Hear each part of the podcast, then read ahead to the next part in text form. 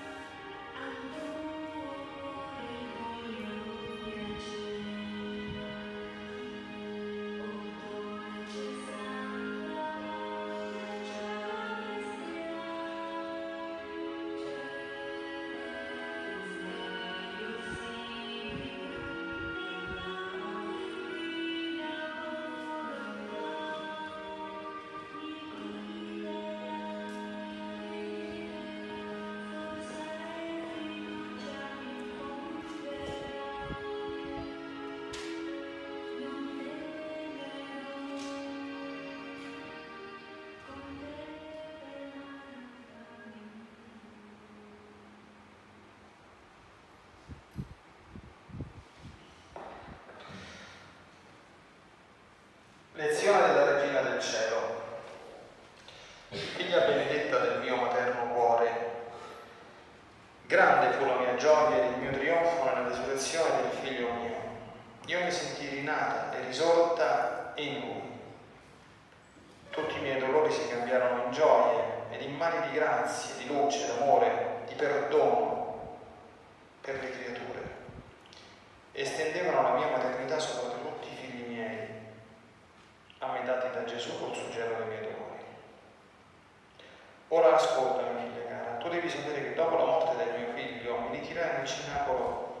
Insieme con l'amato Giovanni e Maddalena. Ma il mio cuore restava trafitto che il solo Giovanni mi era vicino e nel mio dolore dicevo, e gli altri apostoli dove sono? Ma come questi sentirono che Gesù era morto, toccati da grazie speciali, tutti commossi e piangenti, i fuggitivi ad uno ad uno si ritirarono intorno a me facendomi corone con lacrime e sospiri mi chiedevano perdono, che così vilmente avevano abbandonato il loro maestro ed erano fuggiti. Io li accolsi maternamente nell'arca di rifugio e di salvezza del mio cuore ed assicurai a tutti il perdono del figlio mio. Li incoraggiai a non temere, dissi loro che la sorte loro stava nelle mie mani, perché tutti me li aveva dati per figli ed io come tali li riconoscevo. Figlia benedetta, tu sai che io fui presente alla risurrezione del figlio mio, ma non feci morto a nessuno, aspettando che Gesù stesso si fosse manifestato, che era risorto glorioso e trionfante. La prima che lo vide risorto fu la fortunata Maddalena, poi le mie donne, e tutti venivano a me dicendomi che avevano visto Gesù risorto, che il sepolcro era vuoto. Ed io ascoltavo tutti ed in aria di trionfo confermavo tutti nella fede della risurrezione. Fino a sera quasi tutti gli apostoli lo videro e tutti si sentivano come trionfanti di essere stati apostoli di Gesù. Che cambiamento di scena, figlia cara! Simbolo di chi prima si è fatto dominare dalla volontà umana, che rappresentava degli apostoli che fuggono, che abbandonano il loro maestro ed è tanto il timore e la paura che si nascondono e Pietro giunge fino a negarlo. Oh, se fossero stati dominati dalla divina volontà, mai sarebbero fuggiti dal loro maestro, ma coraggiosi e come trionfatori non si sarebbero mai staccati dal suo fianco e si sarebbero sentiti onorati di mettere la vita per difenderlo. Ora, figlia cara, il mio amato figlio Gesù si trattenne risuscitato sulla terra 40 giorni. Spesso, spesso compariva agli apostoli e discepoli per confermargli nella fede e certezza della sua risurrezione. E quando non stava con gli apostoli, se ne stava insieme con la mamma sua nel cenacolo, circondato dalle anime uscite dal limbo. Ma come spuntò il termine dei 40 giorni, l'amato Gesù ammaestrò gli apostoli e lasciando la sua mamma guida maestra, ci promise la discesa dello Spirito Santo. E benedicendoci tutti si partì, prendendo il volo per la volta dei cieli, insieme con quella gran turba di gente uscita dal limbo. Tutti quelli che stavano ed erano in gran numero lo videro salire, ma quando arrivò su in alto, una nube di luce lo tolse dalla loro vista. Ora, figlia mia, la tua mamma lo seguì nel cielo ed assistette alla gran festa dell'ascensione. Molto più che per me non era estranea la patria celeste, e poi senza di me non sarebbe stata completa la festa del figlio mio sceso al cielo. Ora una parolina a te, figlia carissima. Tutto ciò che hai ascoltato ed ammirato non è stato altro che il potere del volere divino operante in me nel figlio. Perciò amo tanto di chiudere in te la vita della divina volontà e vita operante, perché tutti la tengono, ma la maggior parte la tengono soffocata e per farsi servire. E mentre potrebbe operare prodigi di santità, di grazia ed opere degne della sua potenza, è costretta dalle creature con le mani piegate a starsi con le mani piegate senza poter svolgere il suo potere. Perciò sii attenta e fa che il cielo della divina volontà si stenda ed operi col suo potere ciò che vuole e come vuole.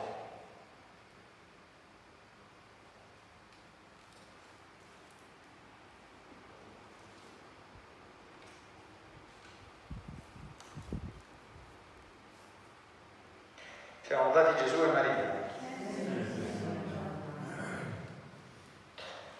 Carissimi,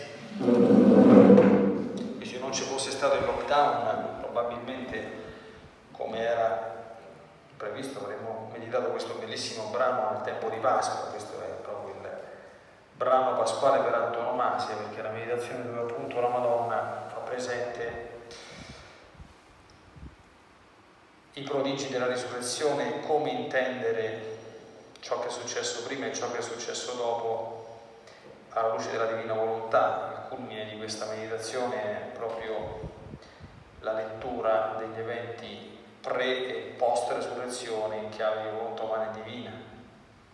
Gli apostoli che scappano, Pietro che rinnega, sono tutte quante manifestazioni della volontà umana, mentre ciò che succede dopo sono manifestazioni della volontà divina. La Madonna dice se fossero stati leggo testualmente il passaggio, se fossero stati dominati dalla divina volontà non sarebbero mai fuggiti dalla maestra, ma coraggiosi e trionfatori non si sarebbero mai staccati dal suo fianco e si sarebbero sentiti onorati di mettere la vita per difenderlo.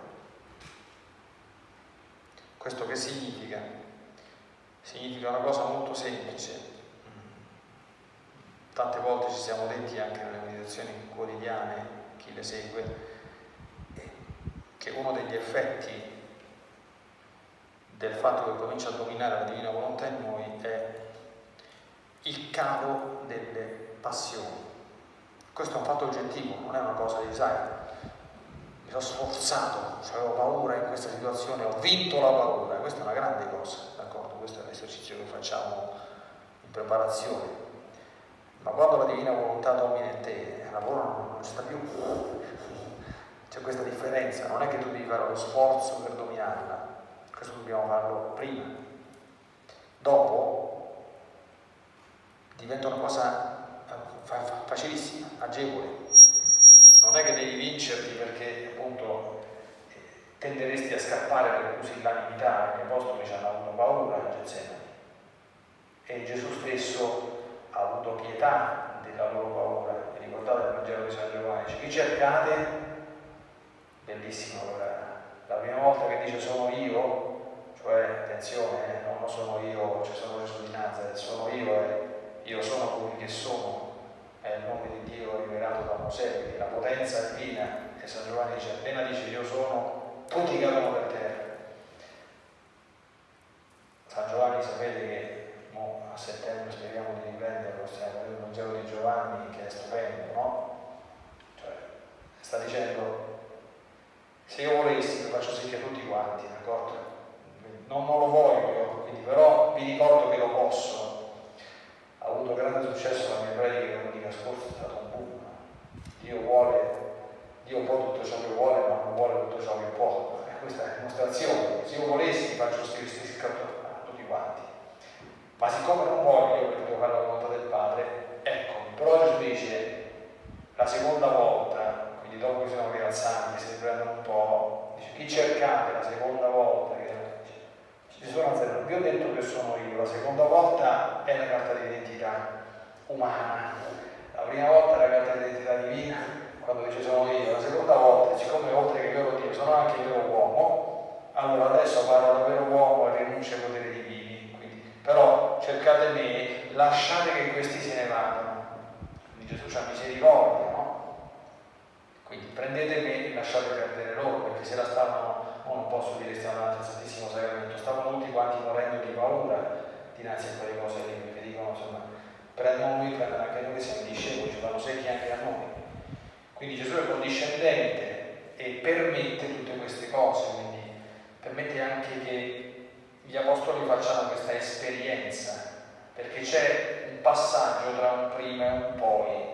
Ecco, I Vangeli questo qui lo, lo, lo esprimono chiaramente, c'è una bellissima omelia di San Giovanni Crisostomo, no? che è un'omelia un pochino apologetica, che serve, apologetica significa, come dire, di esaltazione e di difesa della origine divina del cristianesimo. San Giovanni Crisostomo persona intelligentissima, oltre che essere un grande predicatore, dice Non ci credete che Gesù Cristo è figlio di Dio? Vabbè, non ci credo manco io. Però vediamo un attimo una cosa. Gli evangelisti hanno raccontato i fatti riguardanti la vita di Gesù senza dissimulazioni. Addirittura San Giovanni, che nel Vangelo suo dice che fu Pietro a prendere il coltello e tagliare l'orecchio a Marco. Gli altri evangelisti che erano un pochino, c'erano un po' di soggezione, non, non, non riveliamo le malefatte del Papa, dico uno di loro tagliò l'orecchio del suo. No, no, San Giovanni dice è stato San Pietro, d'accordo? È stato San Pietro? Non soltanto che l'ha rinnegato, ma pure tagliato l'orecchio del sacerdote, d'accordo? È stato lui. Raccontano praticamente che sono scappati tutti quanti. Allora dice, scusate un attimo, no? Questi sono tutti quanti scappati, l'hanno rinnegato, uno l'ha tradito e si è ammazzato. Quindi, pessima figura tutti quanti, quando era ancora vivente. Giusto? Bene. Dopodiché l'hanno ammazzato, morto crocifisso e secondo i pagani non è risolto, anche secondo gli ebrei che hanno pagato i romani per dire che, eh, che il sepolcro vuoto è, è vuoto perché se lo sono rubato i suoi discepoli per, per, per raccontare in giro la fola della risurrezione, giusto? Bene. Ora, questi se sono, si sono morti di paura e sono scappati tutti prima della risurrezione, prima della presunta risurrezione. Ora, dopo la morte del maestro, quindi e in occasione della morte l'hanno tradito, rinnegato, anziché morire di paura ancora peggio di prima, uh, troviamo che predicano, affrontano il sinedio, se prendono le frustate prima, San Giacomo Apostolo, la festa di oggi, muore martire, Santo Stefano muore martire, questi vanno in tutto il mondo e muoiono dei più orribili dei martiri. San Bartolomeo, chi non ci crede, si faccia un giretto alla cappella, bisogna muoia, muore spogliato vivo, e un altro, San Simone, muore segato vivo, e Sant'Andrea muore con la croce di Sant'Andrea, tutti martirizzati. San Pietro muore crocifisso al contrario. Qualcuno può spiegare questa pazzia? Cioè, quando il loro maestro era vivo, scappano tutti. Quando è morto, cioè peggio di prima, diventano tutti supereroi. Che è successo? È successo qualcosa. Quindi c'è un prima e un dopo. E la cosa interessante, credo anche per noi, su cui dobbiamo meditare un po', è che il nostro Signore, prima di farci entrare un po' nella divina volontà, ci porta dentro la nostra volontà umana, quindi farcela bene fino all'ultima, come dire, fino all'ultima stilla. Capito? Un po' come perché certamente il rinnegamento di Pietro non era voluto da Gesù, ma è stato lui permesso. C'è sempre questo filo molto sottile tra la volontà intenzionale e la volontà permissiva di Dio, eh, ma anche si dice, alcuni testimoni raccontano che Pietro fino alla fine della sua esistenza, appena aprì la bocca cominciava a piangere, subito, perché si riteneva l'ultimo degli ultimi, ci ho rinnegato Gesù. Gesù l'ha perdonato, ma non è che lui non se l'è perdonato mai, perché non, non è esatto, quando il Signore ci perdona noi dobbiamo perdonarci, però quella, quel, quel, quello stiletto nel cuore, per ricordarti chi sei tu e di cosa sei capace, e questo era importante per San Pietro, molto importante, perché doveva essere Papa doveva essere il padre, il pastore di tutti e quindi doveva, doveva, sentirsi l'ultimo di tutti perché anche dinanzi al più grande disgraziato tu non devi, non devi approcciarti a quell'atteggiamento del giudice, del giudice spietato. E Pietro un pochino era così, era, era un sant'uomo, è sempre stato un sant'uomo, ma era un po' che se vedeva qualcosa di storto passava la maglia le cose storte vanno raddrizzate, non vanno benedette, d'accordo? Pietro, da buon Papa, ha fatto il suo lavoro, però non con la mannaia. Bisogna raddrizzarle con altre metodologie. E provvidenzialmente, nei piani della divina volontà, per, per fare in modo che questo accadesse in Pietro, era necessario passare attraverso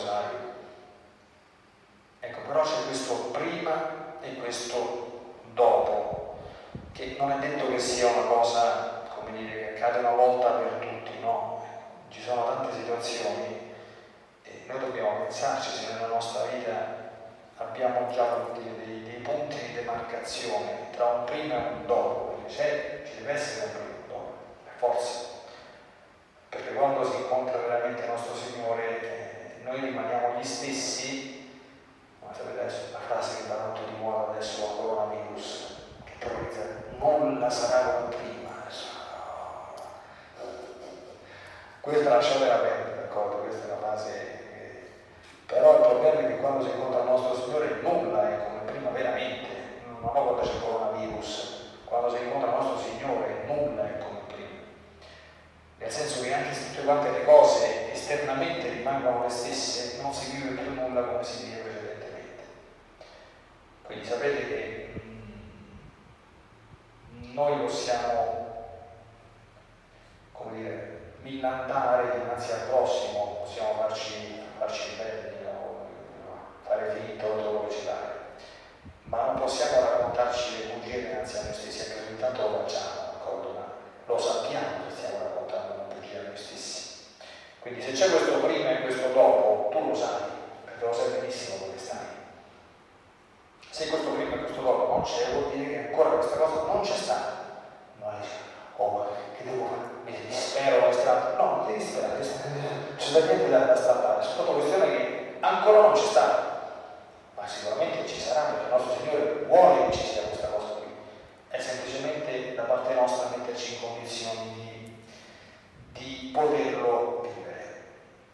Bene, prima di, di concludere, ripercorriamo un attimo qualche, qualche, piccola, qualche piccolo passaggio. No? Numero uno, quello che la Madonna faceva in attesa della risurrezione, questo è perfettamente in linea con gli scritti di Maria Valtorta, proprio sovrapponibile.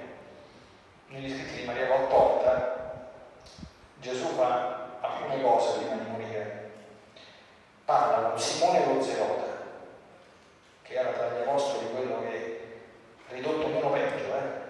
o non Giovanni e non Pietro, Simone lo Rozzerola, il più anziano, ex lebbroso, ex Simone lo Rozzerola, quindi nella vita insomma era stato violento, rivoluzionario, quindi una persona insomma abbastanza così, e, ma proprio questa grande esperienza di vita accumulata alle spalle, quindi diventato veramente uno, uno di quelli che aveva capito bene lo Spirito di Gesù, ha incaricato lui e Lazzaro di riunire gli apostoli dopo il macello della, e di portarli dalla Madonna.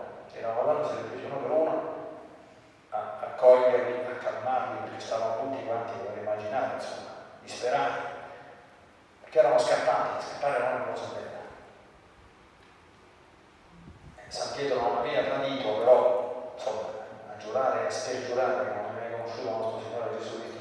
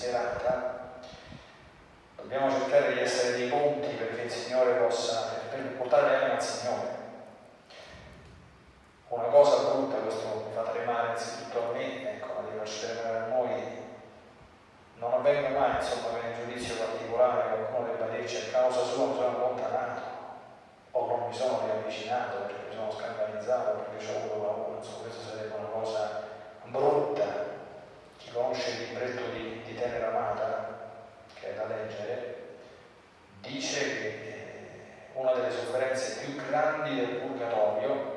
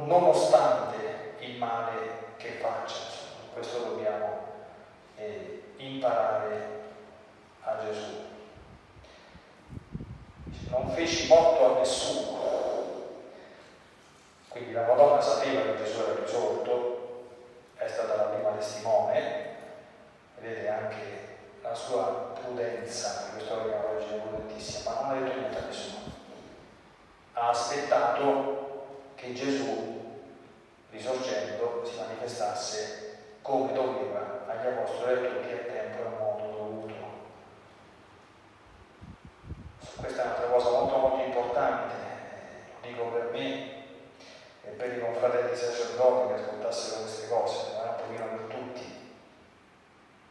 Una delle cose molto difficili per cui pregate per i pastori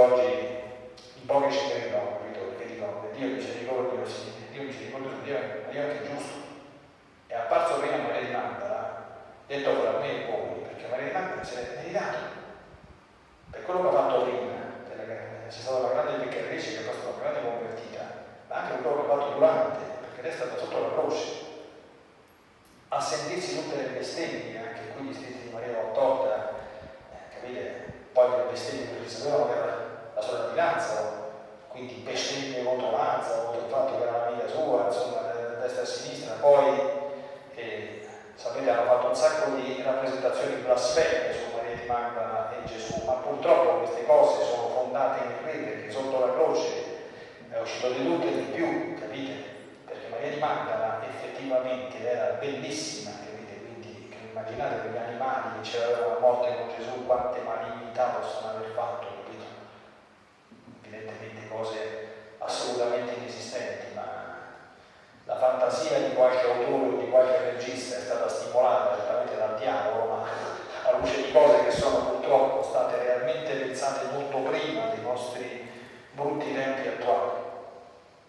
E quindi era giusto perché, cioè, certo, tu sei un apostolo, ma tu sei stata l'ultimo, ti sei comportato come l'ultimo della classe, quindi stai trattato come l'ultimo della classe. Io prima appaio Maria Maddalena poi appaiono le altre donne, pure qualche altra donna, c'era la madre di San Giacomo di Zebedeo, Maria di Cleofe, quello che riguarda il Vangelo, era la madre del festeggiato di oggi, era la madre di Giacomo di Zebedeo di Giovanni. Lei ci stava sotto la croce e c'era qualcun altro e Gesù è apparso assolutamente in ordine di apparizione, in ordine gerarchico. D'accordo? Certo che poi è apparso agli apostoli, ma dopo perché è così. Quindi ricordiamo anche sempre che in paradiso, quindi questo vi raccomando, perché in paradiso si gode tanto di più quanto più santi siamo stati su questa terra. Eh? Anche su questo leggete il libro di Tenera Amata. Tenera Amata dice che è una santa di basso livello, d'accordo? E quindi ha poteri limitati, ma poi parla dei superpoteri, dei superbeati. Certo lei è contenta, però esorta anche l'ascoltatore, dice cerca di osservare i comandamenti, cerca di prodigarti nelle opere, cerca di fare il più bene possibile perché c'è tempo soltanto in questa vita, sta è finito. Cioè il grado di gloria che noi avremo in paradiso ce lo procuriamo in questa vita, quando moriremo è finito, cioè una vita saggia oltre che santa. Cioè, noi quando andiamo a letto la sera, siamo andati un po' più in alto oggi oppure no? che avevo combinato. San Paolo dice che è giusto vive di fede. Che campano a fare? Che pensi quando la che ti ha fatto una roba per i soldi? Spero, spero che non sia così. Quanto abbiamo guadagnato, quanto cioè, capito? Perché ogni giorno è passato quel giorno, è un giorno in meno per acquisire gloria in cielo. Guardate non è la stessa cosa viaggiare a 3 milioni di anni luce o viaggiare luce della luce normale, insomma, 300.000 km al secondo. La luce della luce è tanto, sì, ma 3 milioni di anni luce sono un po' di più. E tante altre cose, insomma, no? questi, questi piccoli squarci di cielo. Ogni minima cosa ce la ritroviamo. Gli uomini terreni, carnali, che fanno? Accumulano soldi, soldi, soldi, soldi, soldi, soldi, soldi, soldi, perché? perché devono stare bene qui, devono pensare alla vecchiaia e poi devono pensare ai figli. si sente il tasso del, del dito come marciato. Folli, è molto meglio accumulare, come dice Gesù, procuratevi non il cibo che perisce ma il cibo che non perisce, non accumulate tesori sulla terra, accumulate tesori in cielo. Anche i soldi, se volete un consiglio, in opere buone, messe, poveri, necessità della Chiesa. E se volete un consiglio senza il misurino, eh, dice ai figli per carità, ma se volete un altro consiglio ai figli qualcosa, ma non troppi. Consiglio, eh, quindi consiglio spassionato, voglio, e il resto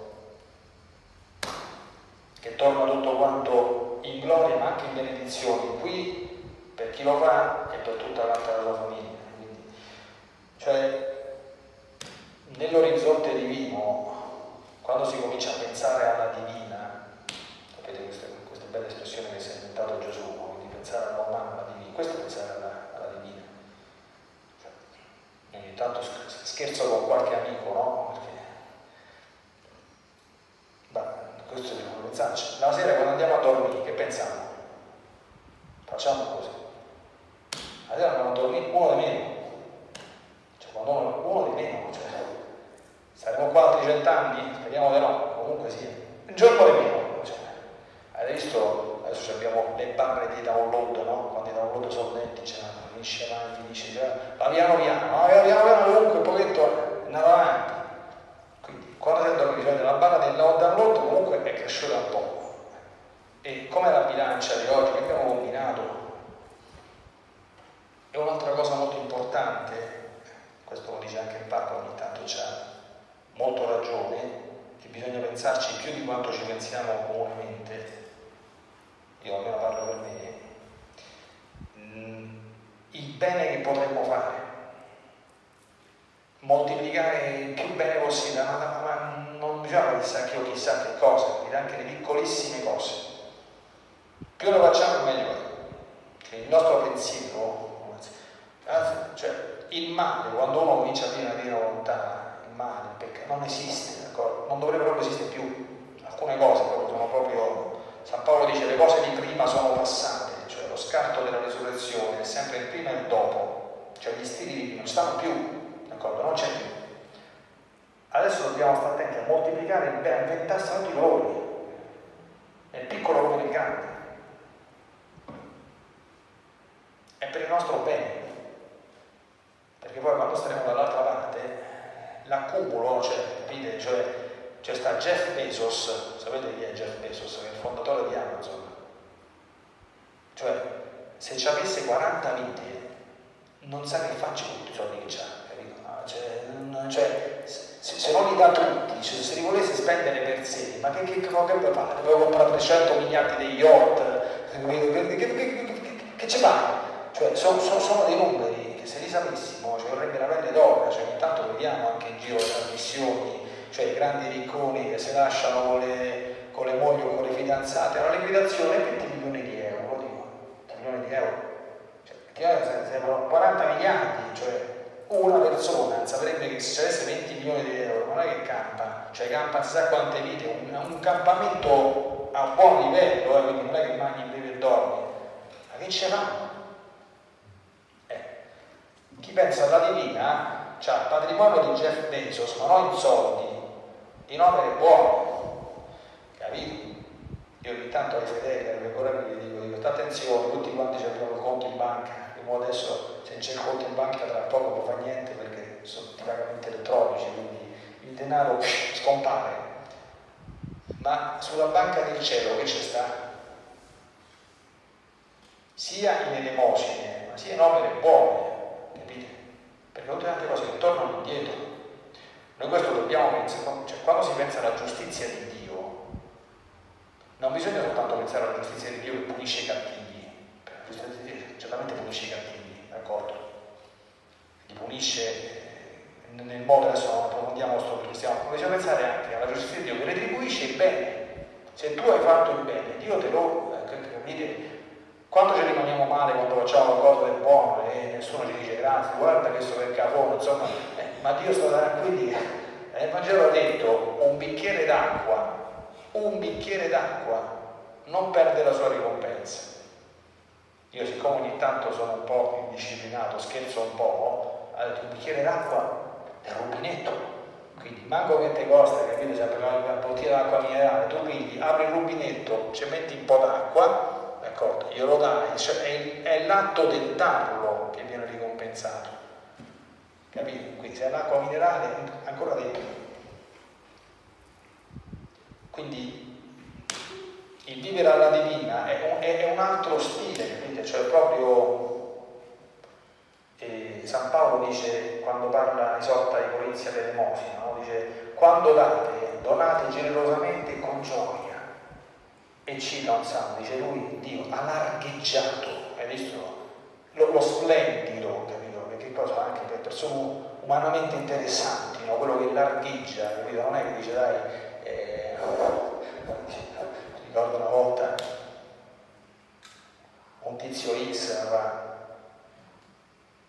eh, ho fatto un'opera buona, non mi ricordo se erano le lire o gli euro, ho trovato uno che sta lì, i vetri, gli ho dato 400 lire. Bella troffa, dagli nemici, 400 lire si comprava manco, capite? Cioè, però ne, ne, nella percezione comune, no? Per carità, attenzione, può essere quelle 400 lire, dipende anche da chi sia, cioè l'obbligo della vita, no? mi sei un po' retto, insomma, ecco, e mo sto facendo una battuta tanto per fare una battuta, no? E, però nel piccolo come nel grande,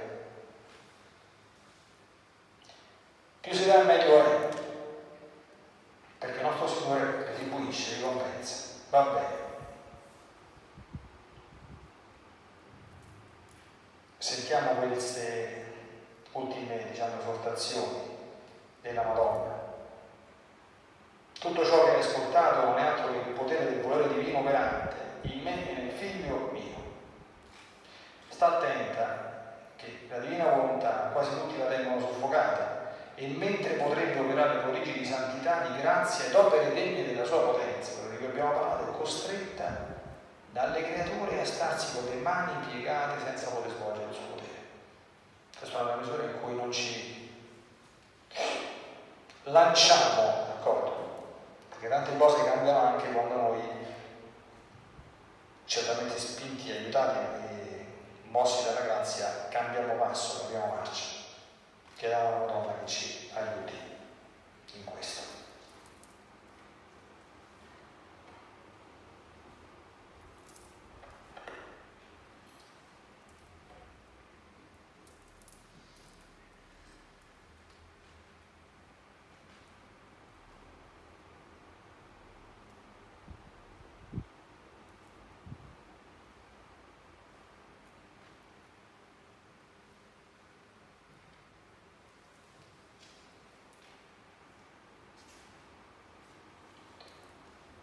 Mamma Santissima, le tue belle lezioni mi rapiscono, come vorrei e sospiro la vita operante della Divina Volontà nell'anima mia.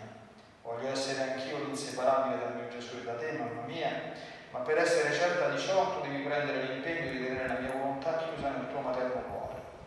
E a l'onta che veda che mi costasse molto non me la devi dare giammai. Solo così potrò essere sicura, altrimenti saranno sempre parole ma i fatti non li farò mai. Quindi la tua figlia a te si raccomanda e da te tutto spera. La divina volontà del Padre, del Figlio e dello Spirito Santo. Amen. Vi benedico per aiutarvi, vi benedico per difendervi, vi benedico per perdonarvi, vi benedico per liberarvi da ogni male, vi benedico per consolarvi, vi benedico per farvi santi, vi benedico per la divina volontà del Padre, del Figlio e dello Spirito Santo. Amen. Fiat Ave Maria. As humans, we're naturally driven by the search for better. But when it comes to hiring, the best way to search for a candidate isn't to search at all. Don't search, match with Indeed. When I was looking to hire someone, it was so slow and overwhelming. I wish I had used Indeed. If you need to hire, you need Indeed. Indeed is your matching and hiring platform with over 350 million global monthly visitors, according to Indeed data, and a matching engine that helps you find quality candidates fast. Ditch the busy work. Use Indeed for scheduling, screening, and messaging so you can connect with candidates faster. And Indeed doesn't just help you hire faster. 93% of employers agree Indeed delivers the highest quality matches compared to other job sites, according to a recent Indeed survey. And listeners of this show will get a $75 sponsored job credit to get your jobs more visibility at Indeed.com slash podcast. That's Indeed.com slash podcast. Terms and conditions apply.